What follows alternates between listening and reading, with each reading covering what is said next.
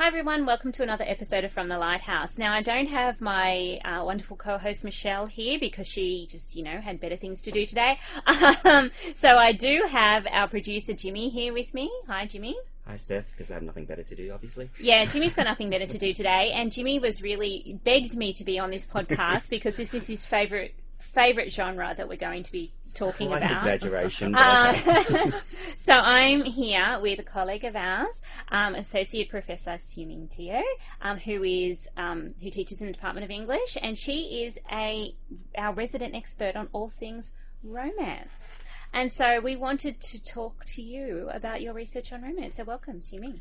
Thank you, Stephanie, and hi, Jimmy. so let's start by thinking about why you wanted to study romance academically. Right, okay. I sort of got into romance by um, accident because I did my PhD work on women's travel writing. Uh, of the late 19th and early 20th centuries. And a lot of the women who went traveling went back, when they got home, they wrote uh, exotic romance novels about um, the places that they'd been to. So, um, in addition to reading their travel writings, I was reading uh, their romance novels. And of course, one of the first ones I came across was uh, Edith Maud Hull, E.M. Hull's The Sheik. So I had read her travel, um, her travel uh, book, Camping in the Sahara. And when I read The Shaker, it was quite different.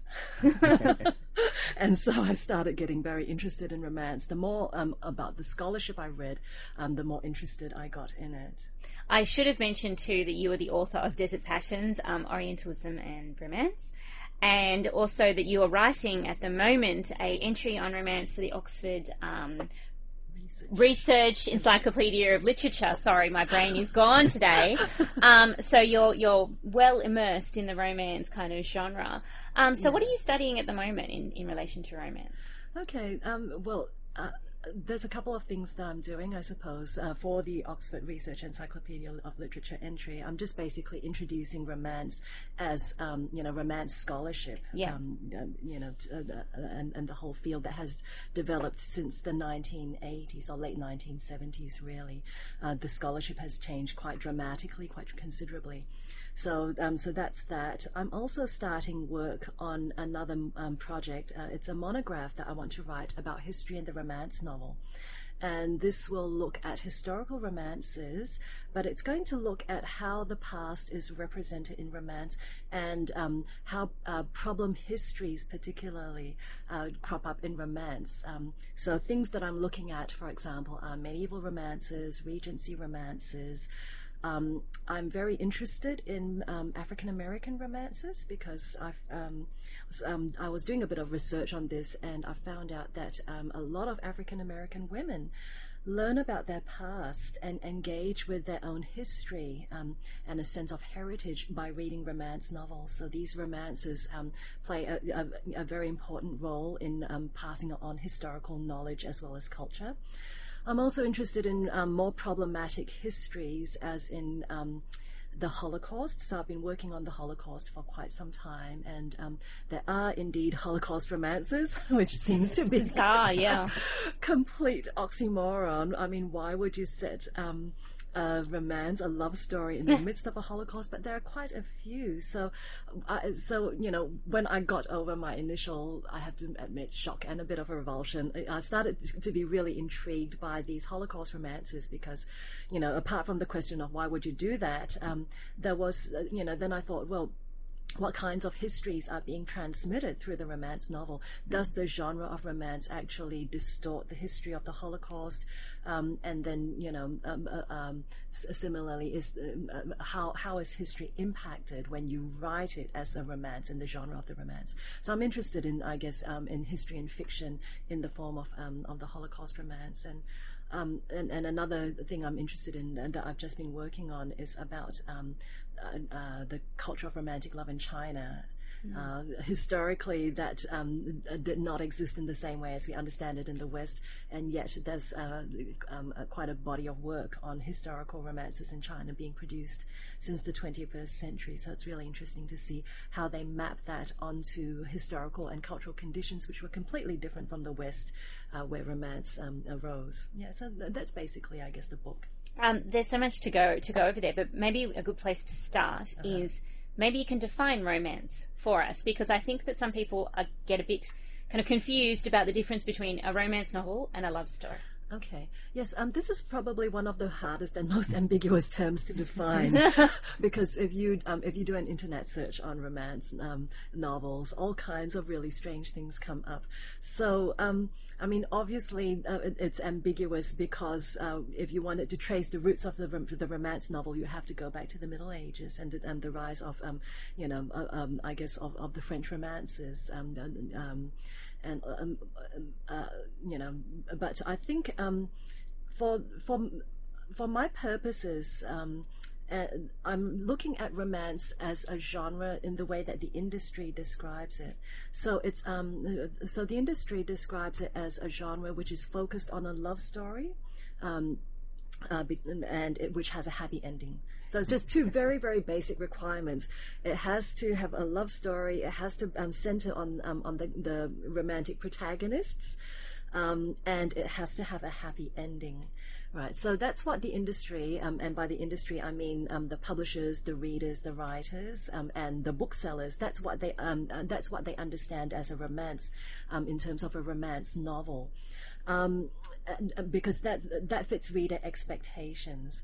A love story, on the other hand, is quite different because um, um, all kinds of works could be a love story, but um, uh, you know you could have a happy ending or a sad ending. It doesn't um, it doesn't necessarily have to focus on um, on the love relationship. So, um, in terms of, I guess, from the commercial point of view, it's quite different. Even though readers might mix them up and think, well, you know, mm. reading something like I'm, I'm, reading Nicholas Sparks. There's, um, there's, uh, yeah. you know, love I was thinking stories, Nicholas so, Sparks as you were talking. yes, yeah. so it's a romance, but but he himself is very adamant that he writes love stories and not romance. Is that because he's a boy? Partly, but, I mean, about I think that um, the the romance writers of America, uh, you know, um, have statistics that show I think maybe about 10 to 15% of romance writers are male. Yeah, I saw that. I remember uh, being not not shocked, but mm-hmm. uh, thinking that that was a high proportion compared to yeah. what I kind of thought uh-huh. would be uh-huh. the case. Yeah. It's such a genre associated with women, isn't it? Yeah. Well, there was that uh, wonderful film in the 90s. Um, what's it called? As Good as It Gets, with uh, oh. Jack Nicholson as a romance yes. writer. You know, quite a popular romance writer. And actually, there was quite a few. Now I'm thinking about it. Uh, Misery was another one. Yeah. Um, uh, about a romance yeah. writer. Paperback Hero as well, with yeah. Hugh Jackman. Yeah, and, and, he tries to hide yes, the fact that he's, right. he's a romance writer. So yes. I, I, think um, it is quite. Uh, it's yes. there, it's yeah, hidden, it's there, and there yeah. is a um, stigma, I guess, associated with, with romance that it should be more of a woman's genre, and yeah. for men it's a guilty pleasure. Yeah. And certainly I felt that it was a guilty pleasure when I was reading it as a, as a teenager uh-huh. uh, back then. And it was something that I used to hide. You know, boys would hide playboys, and here I am hiding romance. um, so, You've always been a bit special. I know, it was yeah. very special. Yeah. But that definition you made was quite interesting because I remember uh, in the midst of all my romance reading, I was trying to read as much as I possibly could at the time. Mm-hmm. Um, I heard about Gone with the Wind. Right. And I thought, oh, well, you know, it's, it's sold as the greatest love story of all yes. time. And I thought, well, I must read this yes. romance novel. And I read it and, and it ended. I thought, this isn't the formula that I like. You know, why, why would it end like this? This is horrible. I don't like this ending at all. So and it's it a love story, not a romance. Yes, exactly. And. I thought that was actually um, that really defined the difference for me. Gone with Wind was a love story. Well, yes. is a love story, I should uh-huh. say. Uh, I like it much better now, but uh, uh-huh. the first time I read, it, I did have a reaction to it because it didn't follow that formula that you were talking about. Yes. it did focus on the love story, but it also didn't at the same time. I think the war played quite a big yes. uh, backdrop for it. Uh, yes. Whereas other stories I was used to reading did have that exact focus that you were talking about. It was you know the love story of the protagonist, and then it always ended quite happily. Yeah, uh, and that probably explains my warped childhood because Disney was another big influence on me. And again, love story, happy ending. Yeah. So, well, I mean, you find it as far back as Shakespeare's comedies, right? Mm. I mean, mm. that's um, you know, that's uh, that's the genesis of, of the modern romance. Um, so the comedies always end happily, no matter what happens. Like it can be very tragic, but it ends happily, right? Yeah, uh, and that's why I suppose Shakespeare also translates very, very well into um, romance yes. genre for those yes. who adapt Shakespeare. Yeah, so the uh, the genre I think is quite elastic in that sense. People associate um, the genre with Mills and Boon and all the category romances, all the bodice rippers, you know, um, with half dressed heroes and heroines and all of that. But if you just focus on the structure of the romance, um, Pride and Prejudice, Jane Austen's mm-hmm. novels are romance. Um, a Room with a View, um, E.M. Forster's A Room with a View is a romance. Um, A.S. Byatt's possession you know, subtitled romance. Mm-hmm. Yeah, so um, so it does cross cross over into the literary, except I suppose. And if you think about, I mean, most 19th century novels do, um, uh, you know, work as romances. It's in the 20th century, I guess, with skyrocketing divorce rates, you know, become disenchanted with a literary romance. Well, I was uh, I wanted to pick up on a point that Jimmy made about hiding romance novels uh-huh. because um, I actually set my my feminism class this year. I, I, set them a task, which was to go and read a romance novel uh-huh. and, and, talk about it in class. And a lot of them were very kind of, I don't want to be seen in public reading this. Uh-huh. Why do we have this sneery attitude towards romance when it's so popular? I mean, in terms of sheer numbers, it, it really powers the, the publishing uh-huh. sector. Yes, well, partly because um, it's um, it's women's fiction. Mm. You know, you can't get around that fact because like men read um, similarly formulaic types of um, uh, fiction. You know, westerns, um, James novels, um, yes, um, uh, military sagas and things like that. There's a, there's a similar formula, but it's okay because it's manly, it's mm-hmm. aggressive, mm-hmm. it um, deals with things in the public sphere, whereas things in the private sphere, you know, what goes on in personal lives, in families, um, relationships, all of that is denigrated and not mm-hmm. particularly valued. Mm-hmm. So it's the uh, so again we have this public-private split, um, you know, uh, male-female split. what is economically pr- productive um, and what is you know what sustains society but is not uh, is not uh, monetarily rewarded right and it's so stupid because men are involved in these things too men have domestic lives men have marriages men have romances and yes. yet we, we so we so associate that yes. so closely with women but I also suppose like um, you know because of um, the success of Mills and Boon you know um, uh, and then Silhouette and now Harlequin Enterprises which has taken over all category romances uh, they put out so much uh, uh, so so uh, so much romance, so many volumes. Um, mm. Uh, you know, I've once read a statistic um, on the Harlequin website that if you um, put every Harlequin book um, end to end, you could reach the moon and back 11 times. Oh, wow. that is a lot of I books. thought you were going to say the moon and back, full stop. Not 11 times. so there's a lot of stuff there, yeah. and there's a lot of junk. There's a lot of writing which is not particularly good. So uh, it also becomes denigrated because um, it is associated with um, with poor writing, and um, and also I think you know like really from a scholarly point of view, intriguing things happen with the genre in terms of how readers read it. So that over time time, those who are reading category romances, so the categories are like um, the, se- uh, the the ones which come out as a series, like um, every month or so, like with Harlequins. Mm. And um, if you read the early um, to mid 20th century ones, they're a lot more like the realist novel, the Victorian novel. You read the ones by the end of the 20th, 20th century and the 21st century, and they're a lot more stylized. And if you come you come into the genre for the first time and you read this, um, you know, um, this 200 page novel, a lot of it might not make sense and why uh, and that and, that is the case because they're skipping a lot of things that re- readers are filling in. Mm. Um, it's the the plot in the categories have become a lot more stylized because um, because writers sometimes depend on readers to do the work of filling it in. Mm. You know, so so it's interesting in that regard. Um, I've done a bit of reading on romance scholarship, uh-huh. and I'm interested in the difference between old school romance and new school uh, romance. Okay. So I was wondering if you could speak to that. Yes, old school is actually from the 70s, um, and that's and that's related to the first wave of romance, um, uh, feminist romance scholarship. So it was in the 70s. Actually, began I think pretty much with Germaine Greer and the female eunuch, just absolutely excoriating romance uh, for um, for what it did in terms of enslaving women to patriarchy and making them happy with their lot.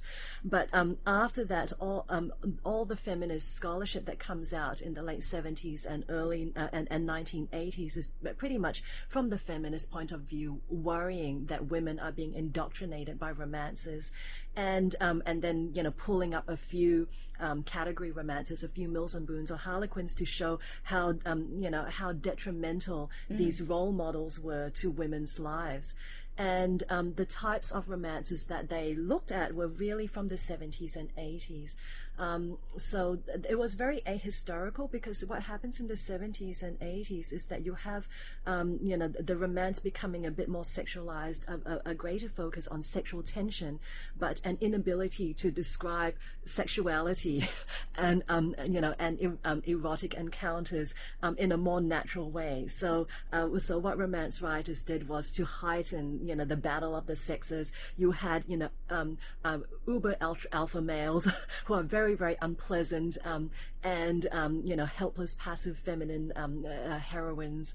Um, and, and and that becomes old school romance, the helpless heroine and uh, you know the very masculine um, hero it's really interesting because it, uh, because if you read from the early 20th century, um, you don't find the same kinds of um, romantic protagonists mm. because masculinity and femininity changes over time. Mm. So you know, but that's really what um, I guess um, what readers um, and the industry refers to as old school romance. Um, new school romance, the heroine, you know, uh, uh, this is post feminism. Uh, she's independent. She works. Um, it, it's really about the heroine more than the hero because you can still have old school heroes who are then transformed by the new school heroine. Um, but the, the heroine has autonomy um, and she's complete in herself. I think that's probably the biggest difference. She doesn't need a man to complete her. She doesn't need marriage or domesticity to complete her. That's you know like um, that's the cherry on a fabulously iced, you know, yeah. wonderfully rich cake already. So she's got a very um, you know satisfying life, and the man is just a bonus. It, he's not the be all and end all in the way he might have been in an old school romance. One of the kind of sticking points with old school romance is that often features sexual violence. Yes. And often the heroine will fall in love subsequently with her rapist. Yes. And that's been, for obvious reasons, a huge point of controversy. How do yes. you how do you read that kind of um, interest in in rape uh-huh. in the uh-huh. old school romance? Um, well, uh, it's very problematic. Yeah. Um, I mean, first of all, um, you know, I guess readers would say there is a difference between fantasy and reality. And for all the feminist scholars who are sort of mm. worrying about, you know, women becoming habituated to, uh, you know, um, to rape and to uh, to domestic violence, you know, readers uh, they didn't talk to readers at that time, but readers were very clear that, you know, um, there is a difference. We do understand that there is a difference between fantasy and reality. So that's one thing, um, you know, and fantasies of sexual violence, um, um, well, you know, they go back a long way um, in uh, in our culture, you find them all in um, uh, in um, 18th, uh, you know, yeah. 19th uh, century pornography, as you well mm. know, right? Mm. Yeah, um, but the other thing I suppose is that um, that uh, uh, that sexual violence and the use of rape, you know, as a as a technique of seduction, um, is again very historically specific to the 70s and 80s. Which is not to say that it doesn't occur in novels which are published in the 21st century, as authors try and go back and see whether they can redeem that. Um, I don't find that it is redeemable, but some yeah. readers do enjoy reading it, you know, and um, you know, but it's very specific to that period of time, and it's um, again to do with what I referred to before as um, the sexualization of the romance novel. Yeah. So when they're moving away from you know chaste um, uh, uh, romances and, and what they now call uh, in the industry sweet romances, and they're trying to become a bit more sexualized, but they don't know how to write about sex and uh, in a way that would be acceptable to readers. Um, and um, they're not experimenting hugely because um, b- because of commercial considerations. So um, with, with, series romances, with all the big romances, it's always about um, I think uh, about uh, I guess markets consideration is the most important thing. So for Mills and Boon, for example, when editorial decisions were made in were made in London, um, they have to consider not just what um, Australian readers might put up with, but what South African readers might put up with, what South, uh, you know, mm. like Southern American Baptist readers might put up mm. with. So, um, you know, so it, it, it, took a long time, um, I guess, for romance uh, uh, writers, particularly those writing category romances, to um, to experiment with sexuality, but what they could do um, to keep the heroine innocent, old school, um, and to introduce sex was to have her raped. Mm. Right, so it's a terrible plot device, but that's what happens with the flame and the flower. Um, Kathleen Woodiwiss's, um, uh, you know, first bodice ripper of 1972, where the heroine, um, you know, is raped several times by the completely repugnant hero, and um, you know, and and then uh, and, and then she comes to um, to love him, but most importantly, you know, in the process of loving, he becomes domesticated, and Jodi mm. McAlister calls um, this, you know, love as sexually transmitted disease, right? so you know, it's what the it's what the hero catches. So, um, especially in the historical romances of the 70s by people like um, uh, Small or um, Rosemary Rogers, when they were trying to write a lot more spicy um, erotic romances but didn't quite know how to, rape featured as an element because it sort of kept the old school heroine innocent and pure, um, and yet it, introdu- it introduced sexuality um, and sexual activity into the into the novel. Um, have to say that you know by the by the late seventies, early eighties, readers were you know really protesting against this, Mm. right? So the industry started to change because of that. Writers started to change because uh, readers were just saying, look, you know, enough of that already. And so you you get the introduction of the, I guess, um, you know, like the uh, um, the new school hero who is very American, very boyish, very charming, sort of like the boy next door from the eighties onwards.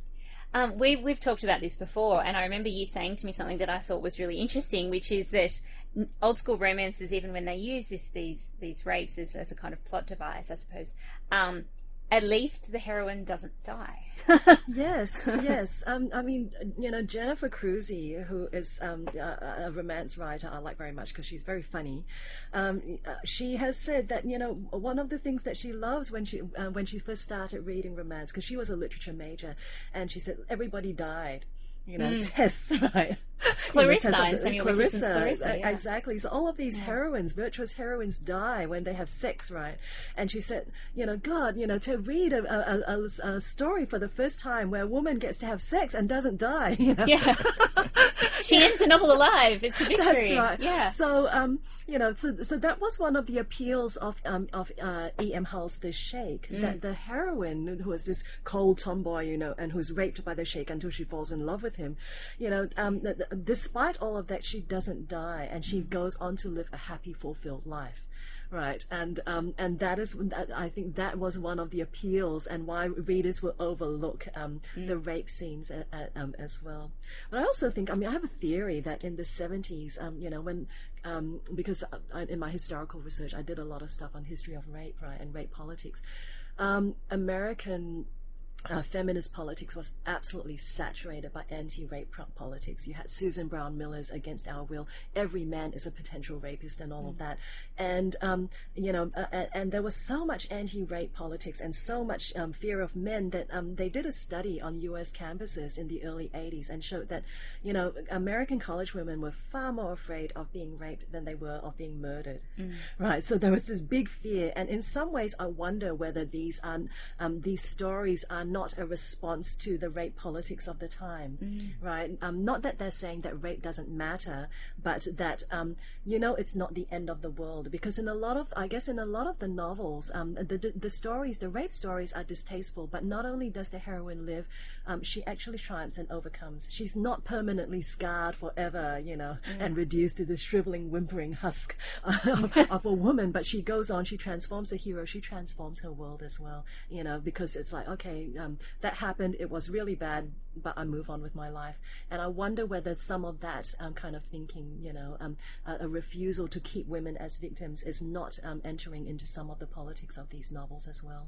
That's interesting because that's quite a kind of feminist message, isn't it? That you know that that it, recovery is possible. It's not going to destroy you. It's not going to. Yes, it's not the thing that defines wave, you. though. It's more third wave, fem- uh, more Yeah. third wave feminist message than a second wave one. Yeah, that's right. Yeah. Well, you talked about how the, the kind of second wave feminists were very down on Yes. romance and how that's shifted. I was wondering if Uh-huh. you could talk about that shift in the way romance is perceived in the academy. Because Uh-huh. it's not something that would have been studied kind of um, academically until, say, the, the you know 70s, 80s, 90s. Yes. Yeah. Yeah, so, well, I mean, QD Leavis wrote about it, right? Mm. you know, dismissing all of those Sadly, secretaries yes. and all Yeah. that who read romances and shop girls, right? Always like the shop girl. um, but um, yeah, uh, I guess um, feminist scholars, as I said, were um, were worried about women. I think they actually didn't really know many women readers, you know. So they had this idea, um, and uh, and everything. Then I guess um, in terms of reader response was it was just about images, right? You had to provide images of um, good images, you know, and role models for women to follow. It was in many ways, although they didn't recognize it at, at the time, an infantilizing of women, right? Um, they're like kids. You have to give them good role models, and um, and romance uh, heroes heroines relationships were not. So a lot of the feminist scholarship that came out was about that. It was also, um, um, I guess, it was also part of this whole, you know um, um, this whole Marxist school of um, of hegemony, right? Mm. So if all of these women are reading um, uh, books, romances that reconcile themselves, uh, rec- reconcile them to patriarchy, to husbands, to um, domesticity and family life, where's the revolution? Yeah, they won't rise from, up. Right? They'll be they'll be placated. Yeah, yeah. yeah. So um, you know, and and of course, you know, when romance writers finally wrote a response to the feminist criticism criticism. So it, um, you know, romance writers got together and um, and um, and um, published a book called Dangerous Men, Adventurous Women, and it was um, uh, looking at what they thought that they were doing um, in terms of romance writing and their readers. Uh, they were saying, you know, it is romance. It's not a feminist manifesto. There is a difference, right? but it, it was also interesting because the readers understood something about, uh, sorry, the writers understood something about the readers that the feminist critics did not, and that was that reading was much a much much more complex um, process yeah. than what the critics thought. So Laura Kinsale, for example, who was a romance um, writer, said that you know when readers read, they don't um, you know they don't just identify with the heroine and then um, it matters whether she's a good role model or not. They identify with the hero as well and use the heroine as a place marker, sort of like a monopoly iron or monopoly shoe, right? Mm. To um, to chart their way through the romance right? Mm. Um, so she's the placeholder through the narrative, and they're playing this game. And in the end, I guess I always like to um, to say that well, for, to people who say that romance is formulaic, it is formulaic in the way that chess is formulaic. There are all of these rules. Um, you know, there are certain things that you can and can't do, and um, the ending in chess is always checkmate, and in a romance novel, it's always happily ever after. Mm. And I think um, writers understood that um, a, a lot more than the critics. So that was, I guess, the first wave of feminist criticism. Um, then there was sort of a lull in the 90s, um, which was when I started writing about um, uh, romance novels because I was interested particularly in um, Said's Orientalism and how there was this um, spate of Orientalist historical novels, um, romance novels from the 70s onwards, and then there was a revival of um, Orientalist uh, romances from the, the, 90s, and in fact, it peaked after September 11, oh, wow. right? The September 11 attacks, and it's still going really strong today. So I was, so I, um, so I came into um, studying romance novels because I was interested in the phenomenon of Orientalism. Mm. Um, and you know, when I had a look at it, uh, there were a lot of other things that were um, interesting about the genre, not just feminism and whether mm. it's uh, you know there are good mo- models or not. And there was Orientalism, there was, was the legacy of British imperialism, American um, neo-imperialism, how you know this is translated into into the books and all of that. So, um, you know, and then by the end of, um, I guess by the 21st century, I found, uh, I guess I connected with a lot of other scholars who are doing work in, um, in much more interesting areas, I guess, mm. and also different kinds of, um, um, I guess, subgenres of romance. So that, the, so that feminism is still important, but it's, I guess it's much, much more complex now. And the difference is that critics are reading romances in, you know, in a formalist way rather than uh, just a simplistic media way that uh, where you you just focus on good or bad images.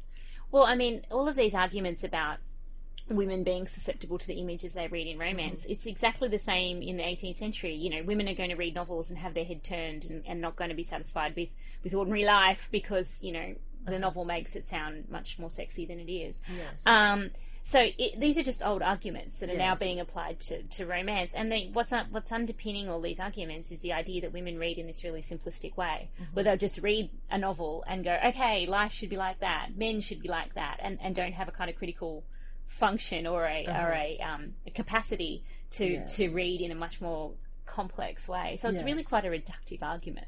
Yes. Um, I was wondering too if you could talk about um, more about the the rise of Orientalist romance and then the plateau and then the rise again. What do you put that down to?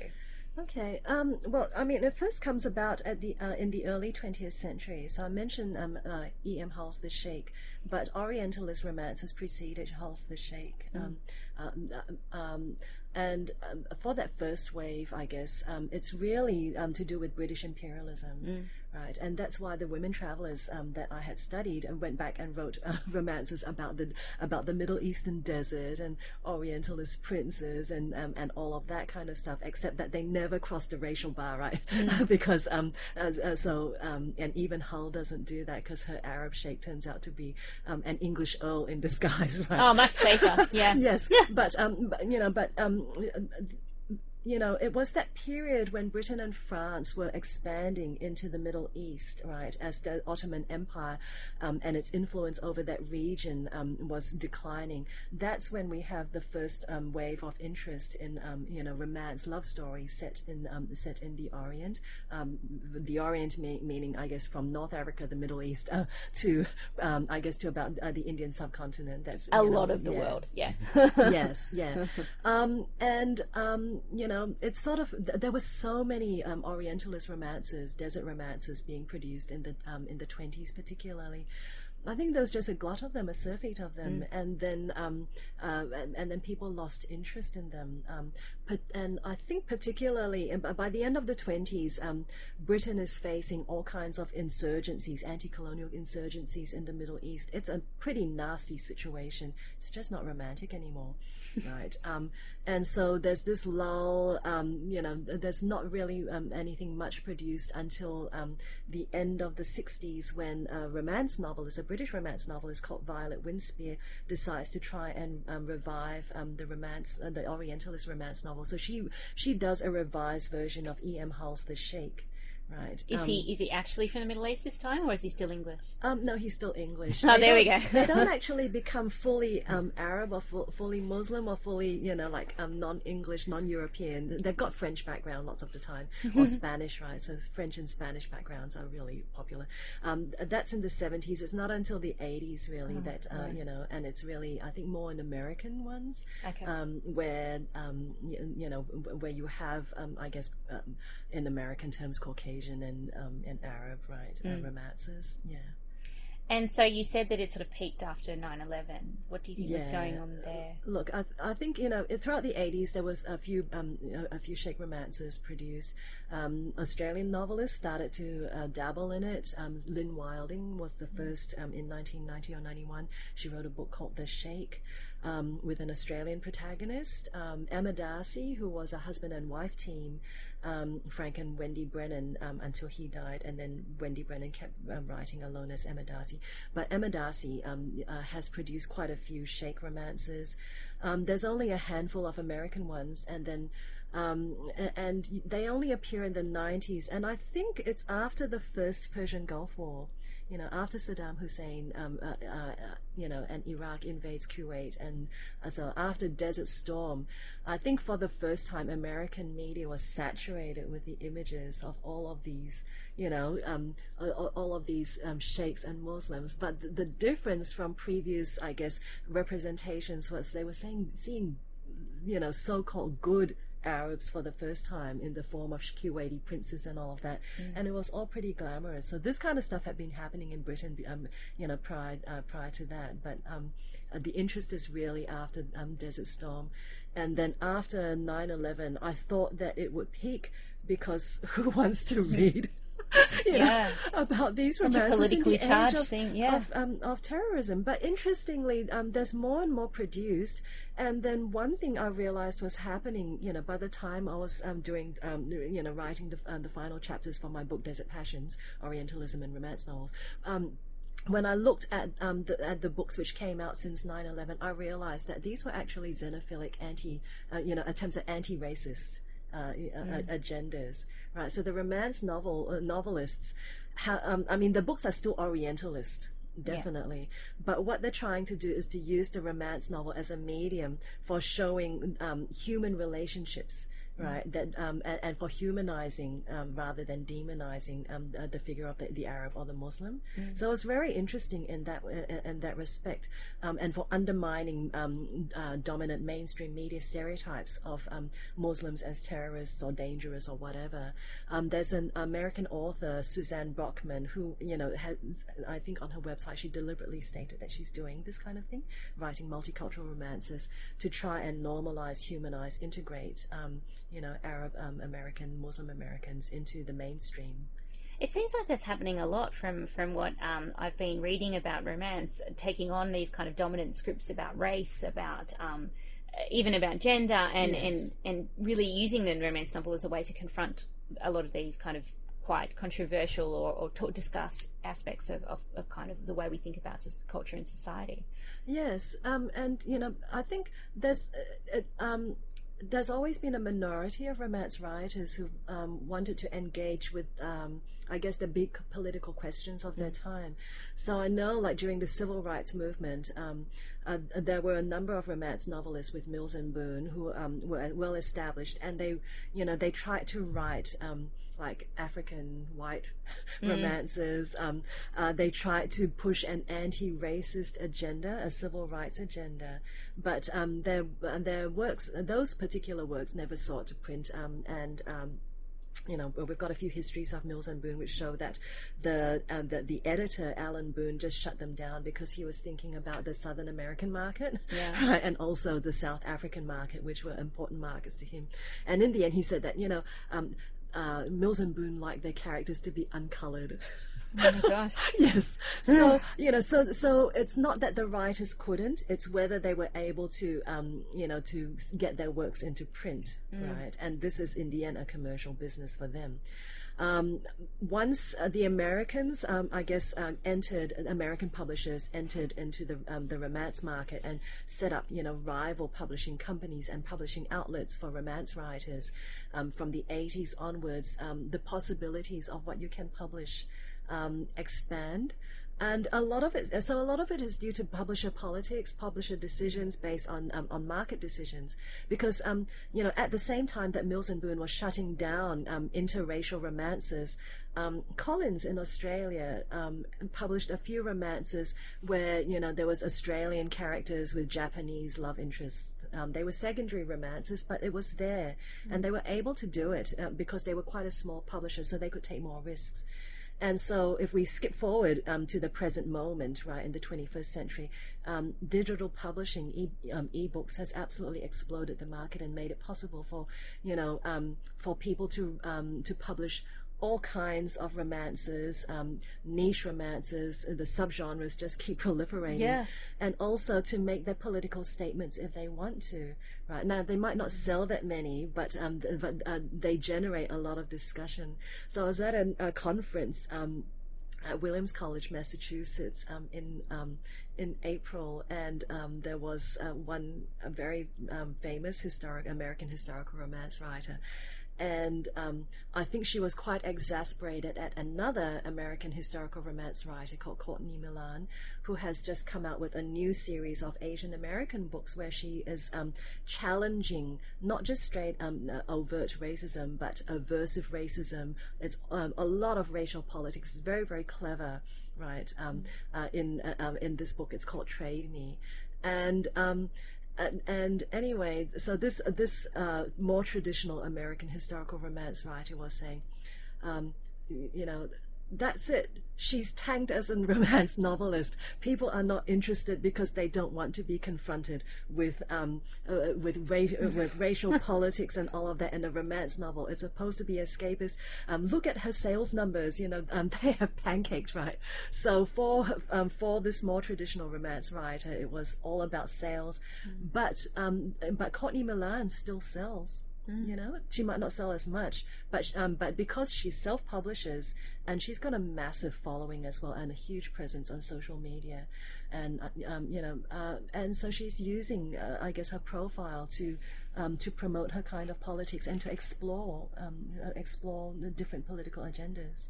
It seems to me that romance readers and writers are very technologically savvy and very experimental in the ways they um, engage yes. with, with the for the writers with the reading public and for the for the readers with the, the formats in which they're Yes. you know likely to engage with novels. I remember reading that um, those um, novel subscription services like um, Scribd and Oyster in America were actually tanked because romance readers read too much. Uh-huh. and so it kind of broke their model of, of how they were going to, you know, engage with Uh-huh. the marketplace because they're such kind of voracious readers and they'll Yes. they'll do things like hop on the ebook ebook, you know, train before everybody else will, and so they're they're quite um they're quite savvy. Yes, they are definitely. I think they were um, some of the uh, earliest adopters of technology, Yeah. but even more than that, marketing practices. So the whole idea of you know um, of reducing a novel right to a brand and a package right, um, uh, uh, uh, which is what Mills and Boon did, and um, and ensuring uh, you know like um, a, a regular um, I guess uh, uh, um, subscription base right. Um, uh, that uh, that was really novel. You know, it was so creative in terms of publishing history, uh, and then in terms of ebook publishing, romance. Um, you know, romance writers were among the first to take up this d- digital technology, partly because of the stigma of people reading Yes, romances. it's easy to pretend you're not reading a romance if I it's was, a I was going to say, you know, I wish I had it as a, a teenager. I would have just, you know, devoured even more romance novels 'cause, um, Yeah. the anonymity would have helped really greatly. And I think, you know, one of the other things that I kind of want to get your opinion Uh-huh. a little bit on too is one of the most embarrassing things for me about reading a romance novel Uh-huh. was actually the cover. Yeah. You know, the, these covers were just awful because Uh-huh. they had usually Fabio. I don't know why it's always Fabio, but you know, Yeah. He made a lot of money on he did. You know, covers, it, it was always him uh, Yes. in different outfits, different style, and then a woman sort of draped over his Yes. body like that. He's standing tall and erect, Uh-huh.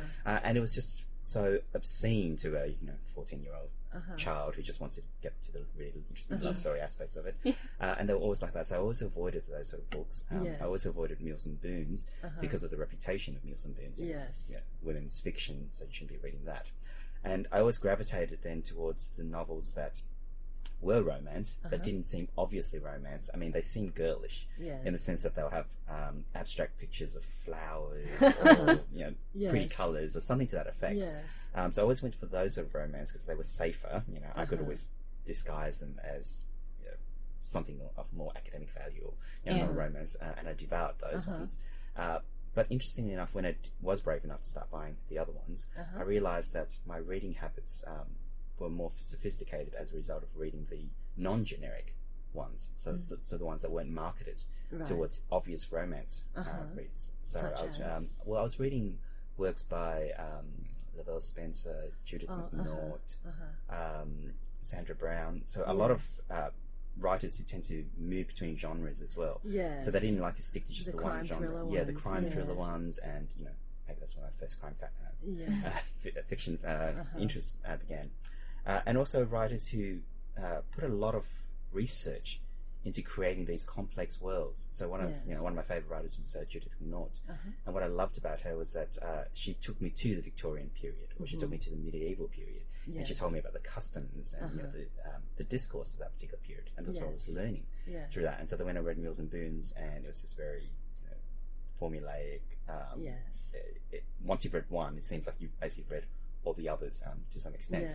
Whereas with her, there was some sort of formulaic thing involved, but it was just all the things that were filling in, you know, all the things that she was padding it with that was much more interesting than that formula. Yes. Uh, and for me, that was the fascinating thing about reading romance. I was learning new things all the Uh-huh. time. And even now, when I try to find the origins of why I know some certain trivias, I Uh-huh. can probably trace it back to a romance novel that I read Yes. somewhere along the lines. Like, oh Yes. yes, like you know, someone asked me, well, how do you know about you know dukes and earls and you know where they rank and all that? Uh-huh. said, well, wait, well, I don't really want to admit this, but it was because I read a lot of historical romance fiction, Uh-huh. uh, and they told me very clearly Duke was pretty much at the top of the ladder, and then Uh-huh. you know it wasn't from academic research or anything like that. It was actually Brett's through peerage. yeah, it's through these particular um, novels. So, uh, do you see the covers in a way as having any um, impact on the content? Uh, Uh, the novels? y- yes and no. I mean, I, like what you're describing is the difference, which I didn't make clear earlier, between category romances and single title romances. yeah. So the category category ones are the Mills and Boons, the Harlequins. The ones you're interested in, um, which are mainly the ones that I read as well, are the single titles. So um, you know, as long as they have, they loosely have, you know, like um, meeting, conflict, relationship, happy ending, um, you know, uh, anything, anything goes, Mm. right? So those are the really interesting ones because you can do all kinds of in, um, you know uh, wonderful things with them. Uh, you can explore new worlds. It's um, it's what you make of it. So the single titles, I um, completely agree, are much much more interesting to read. Um, I probably, if I have to read romances, it will probably be, be the thriller horror, you know, slash crime. There's nothing, um, uh, you know, quite like getting me in the mood for romance as a good murder. I mean, but there were some really strange ones too. I remember I read, uh, I picked up a collection of supernatural romance ones, Yes, the and I was never quite the paranormals. same after that because I thought, oh, that just went into a territory. I'm not quite sure how I feel about that. Yes, well, I mean, um, the you know the J.R. Ward um, Dark Lover series, the Black Brother Hmm. um, Daggerhood, that is so incredibly popular, not just about uh, among women, but really popular among young men, because they're all about these really, really violent, like hip hop loving uh, vampires, right? You know, Yeah, so you know, um, sex with vampires and ghosts and you know, Werewolves. werewolves, and Yes, you know, a part of me just sort of went, um, I, I don't know if I feel comfortable you know, going to this particular territory, but it has, as I said, expanded Yes. much more and, and it's probably become the more dominant, you know, especially with the rise of something like Twilight, yes, uh, that's which, right. which essentially is playing off that particular genre. Yeah.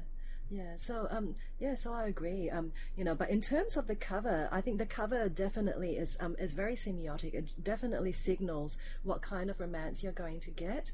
So you know, um, I mean, it's very carefully arranged. Um, the bodice rippers of the 70s and 80s, all the Fabio covers, you know, I mean, it, um, they it did wonders for Fabio's career. He wouldn't have he wouldn't have his American like talk show host, you know, thing and all of that if it hadn't been for the fame that he gained. Um, And we all know his these name. We all covers. know who he is. Yeah. And, you know, he's such a star at romance writers, uh, you know, of America uh, conferences in the in the Has he still got long and hair? 90s. Of course, he's still got I long have hair. no idea. I haven't seen Yeah, him probably. recently, but um, yeah. But um, I mean, if you think about the novelty of those covers back Mm. then too, when you had um, you know quite bland you know covers of the seventies, right, washed out colors and all of that, and suddenly you have um like the, especially the first bodice rippers, you've got these covers that pop. Mm. You know, they are erotic, they're racy, they're not like anything that you've ever seen before, and then the gold leaf as well. You know, Mm. yeah.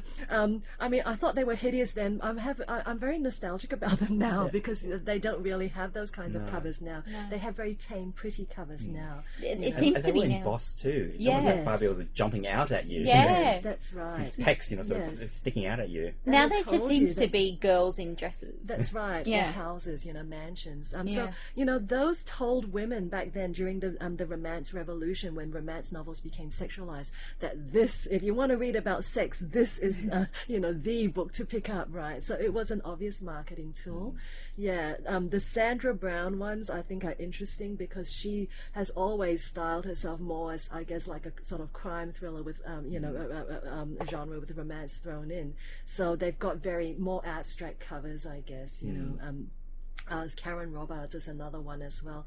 But with the Black Dag- Dagger Brotherhood, um, the J.R. Ward um, series, and the paranormals, you can tell that they are paranormals because they're, they're so dark. It's like, uh, you know, like you've got these blacks and greys and reds, right? So the covers definitely signal um, the, the subgenre and um, and the, the content, and also, I guess, the level of sexuality in some ways. Mm. Yeah, I mean, Yeah. those those bodice ripper that you described, whenever I did pick up one, uh, it was basically what you said. Almost every single one of them had a rape scene of some sort. Um, It could have been a coincidence, but every single one that I've read of those, there was always a rape scene. I thought, you know, why is it, you know, why do they always get raped in these ones and not in these other ones that I, Yeah. I read? You know? But I mean, in some ways, it's also you reading it as a rape scene, right? Yeah, well, I mean, it was interesting because my, the, my first encounter Yeah. with a rape scene in a romance novel was through uh, a work by Judith McNaught. Uh huh. And that was quite an interesting uh, portrayal because it was focalized through the female character. Yeah.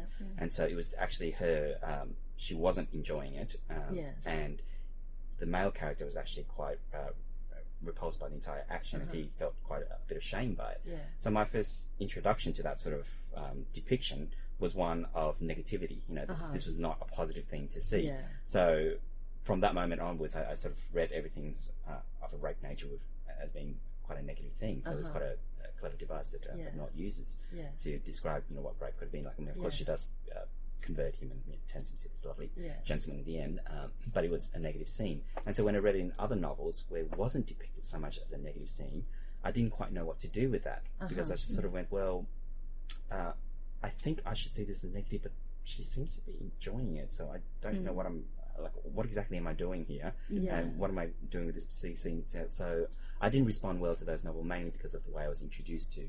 I guess that type of Yes, that's think. really interesting because um, your experience is probably not uncommon, you know, because Mm-hmm. like the, because those um, those covers do um, appear on uh, the, uh, the historical novels of the seventies, um, you know, uh, where there are rapes. So I never thought about it before, but you're probably right. A lot of covers that I guess novel um, the readers who come uh, into the genre in the 80s just you know they might just take the covers as erotic right and really sexy but if you had been introduced to um, to them uh, on uh, uh, the in the you know through the novels with the rape scenes it might seem a lot more sinister i hadn't actually thought Yeah, and that it's probably that gap feeling that you were talking about. You know, so if you've been reading those type, you would have read it. Oh, well, this is just another trope that you, know, you have to go through in order to get to the part that you want to to read.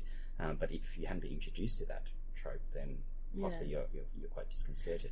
because the, I guess the novelists themselves also shift in terms of what they're doing um, uh, uh, in the sexual plots, right? I mean, Johanna Lindsey, who's one of the most long-lived, you Yes, know, I remember reading right, uh, romance novelist, historical romance novel. Um, so her first novel, Captive Bride, which is again a, um, a rehash of the plot of The Sheik, E.M. Hull's, The Sheik. Uh, so that has a rape scene in it as well, Mm. you know. But um, yeah, but uh, subsequent ones do not. She's got boyish characters, uh, heroes, and all of that as well. So so it, it changes over time. But I think also reader reception changes over time. So um, you know, um, and one of the things I guess that um that the internet has done is to give researchers fantastic access to readers' thoughts about these books, you know, through Amazon reviews, through their own, you know, fan sites and all of that kind of stuff. And I remember reading Amazon reviews of um, Lindsey's first um, novel, Captive Bride, you know, and all of these people were saying, this hero really should be locked up um, behind a supermax, you know. he is psychotic. He's a sexual menace. You know what I love? I love the Smart Bitches Trashy Books Oh, website. yes, yes. And, yeah, they- they uh, do yeah, these- Sarah Wendell's. Yeah, they, they do such beautiful reviews of romance Yes. novels, and also the covers. And I love those those see, those um takedowns of the covers where they point out that you know if you were in this position, you would have like severe back trauma. Yes. You know? So I like that that mixture of like tongue in cheek kind of irreverence towards the, the genre, but also a love for the genre as well. Yes. That, that that that site encapsulates. Yes, I think you know. Like, I I think Candy Tan is not involved in it anymore. But like Sarah and Wendell and Candy Tan, when they first started that, um, it was such um, a creative and really you know um, original website. And one of the things they did, I think, which was um, uh, which has really revolutionized romance scholarship, is that they gave a voice to readers. You know, and the reader got the chance to be the critic on um, smart the smart bitches uh, trashy you know novels website. Yeah um, so i love the reviews. I mean some of the readers are you know more witty more rude and um, uh, more completely insulting than you could ever be as an academic All the things you wish you could say. um, we've only got a few minutes left, but before we go, I thought I would ask: Do you have any recommendations, um, particularly interesting romance writers that are writing at the moment? Okay. Um, I think Jennifer Crusie is always good for love. Uh, she's like, you know, she's your basic Friday night rom com, right? Um, but I particularly like the work of Courtney Milan, whom I mentioned earlier, because when she decided to leave um, Harlequin and um, to self published, uh, you know, um, it took her in uh, off in all kinds of directions. And she's another one. I learned so much about um, um, 18th century British law because she had explored the archives at Newgate Jail. Right. Um, so uh, uh, her books are incredibly well researched. They're not all about the aristocracy. Uh, you know, she um, also features, um, you know, um, I guess, uh, uh, like, I think she's got a prostitute in one of them or something like that. So, um, as, and then, as I said, her more contemporary ones, um, Trade Me, uh, that has uh, is dealing with um, Asian Americans. You know, um, yeah. Uh, so I think she's really interesting, Courtney Milan. Uh, another novelist that I'm really enjoying um, at the moment is Jeannie Lin. So she writes historical novels about the Tang Dynasty um, in very, very complex um, ways. Um, I learned a lot about the Tang Dynasty. I had to Google a lot of the stuff to work out what was truly historical and what was not. But she had done, you could see that she'd done her research. You know, um, uh, so those are two novelists, and you know, I guess three novelists, Jenny Crusie as well, who's a perennial favorite. Yeah, that I enjoy reading quite a bit. Jimmy, are there any ones that you are reading at the moment? Oh, look, I haven't read anything since the, since the 90s, uh, basically, but I am interested in that um, Tang Dynasty one you Uh-huh, talked about. So, yeah, I- yeah, uh-huh. I wouldn't mind reading those. Yeah. But uh, look, my, my old favourite is the one that I mentioned, Judith McNaught. You know, I just Uh-huh. I absolutely love her work, and I don't know why it is, but I could read through them very, very quickly, and usually do read through Uh-huh. them very Mm. quickly. So It's romance, it's the plottiness of it. yeah, it's it's the it's the binge reading, Mm. you know, dream really, because you can just get through them so quickly, and, and that's probably why that Yeah. proliferation you were talking about romance Yeah. uh, readers are voracious readers, um, and they can just really get through because it's such an easy read, uh, and you're also learning things quite. Um, in a fun way, I mean, you know, it's not a dry way. You know, Yes. this happened and this happened, this happened. You're given a context and a narrative to actually you know, get into. So, so that would be my recommendation. And probably Sandra Brown. Do have a I do like Sandra. Brown. know, and I love that um, blending of um, crime and Uh-huh. romance. There's something exciting about it, you know. So maybe you know there is something sexy about murder. I've never read any crime romance. Now I, I think I'm going to have to. yeah, but I guess, and um, you know, um, it's not just in the genre itself. You know, Persuasion is still one of my favorite romance novels. Mm. Right, Jane Austen's Persuasion. It's the most um, romantic of Jane Austen's novels, I think. It is. It's that mm. long declaration where he mm. completely admits that he was totally in the wrong. It's that letter. It's that letter. It's, It's every woman's dream, isn't oh it? my getting a letter like that. yes. Go later. You were right. You. You were right. Everything you ever said was right, and I love and adore you so much. It's like, That's it. come on, Okay, I'll marry you now. God. Yes, yes, and of course, you know, A.S. Byatt's Possession. You know, every time I leave it for a few years and I go back and I think, oh, that was such a well-crafted book. Yeah. I'm going to have to put in a plug for my favourite, Georgette Heyer, Ah, okay. my one and only true love. Uh-huh. Um, which, who which is- one? Oh God, they're so also good. But I think um, Arabella is a favorite. Um, Uh-huh. the Grand Sophy, although that has a really offensive part that I try to Uh-huh. ignore. Um, Venetia actually probably is my favorite. Okay. Um, and Yeah. I do love Regency Buck and Okay. that kind of series You as like well. all the alpha males. I like all the alpha males. Yeah, it's because Oh. my favorite disturbing. Of hers, Yeah. my favorite Disturbing of hers is. Cotillion. Oh, I do love Cotillion. I love Freddie. Cotillion. I mean, Freddie is such an idiot, you know. But he's so adorable. I mean, yes, he is, and um, and uh, and she made uh, you know like an anti-hero into a hero. It's Yeah. clever, Yeah, I absolutely. I, I do like. I do like the the Mark II heroes as well. Yes. But uh, yeah, for some reason, her alpha heroes really work for me in ways that is quite disturbing. Actually, and a, and a modern um, romance novelist Uh-huh. that I'm really enjoying at the moment is Sarah MacLean.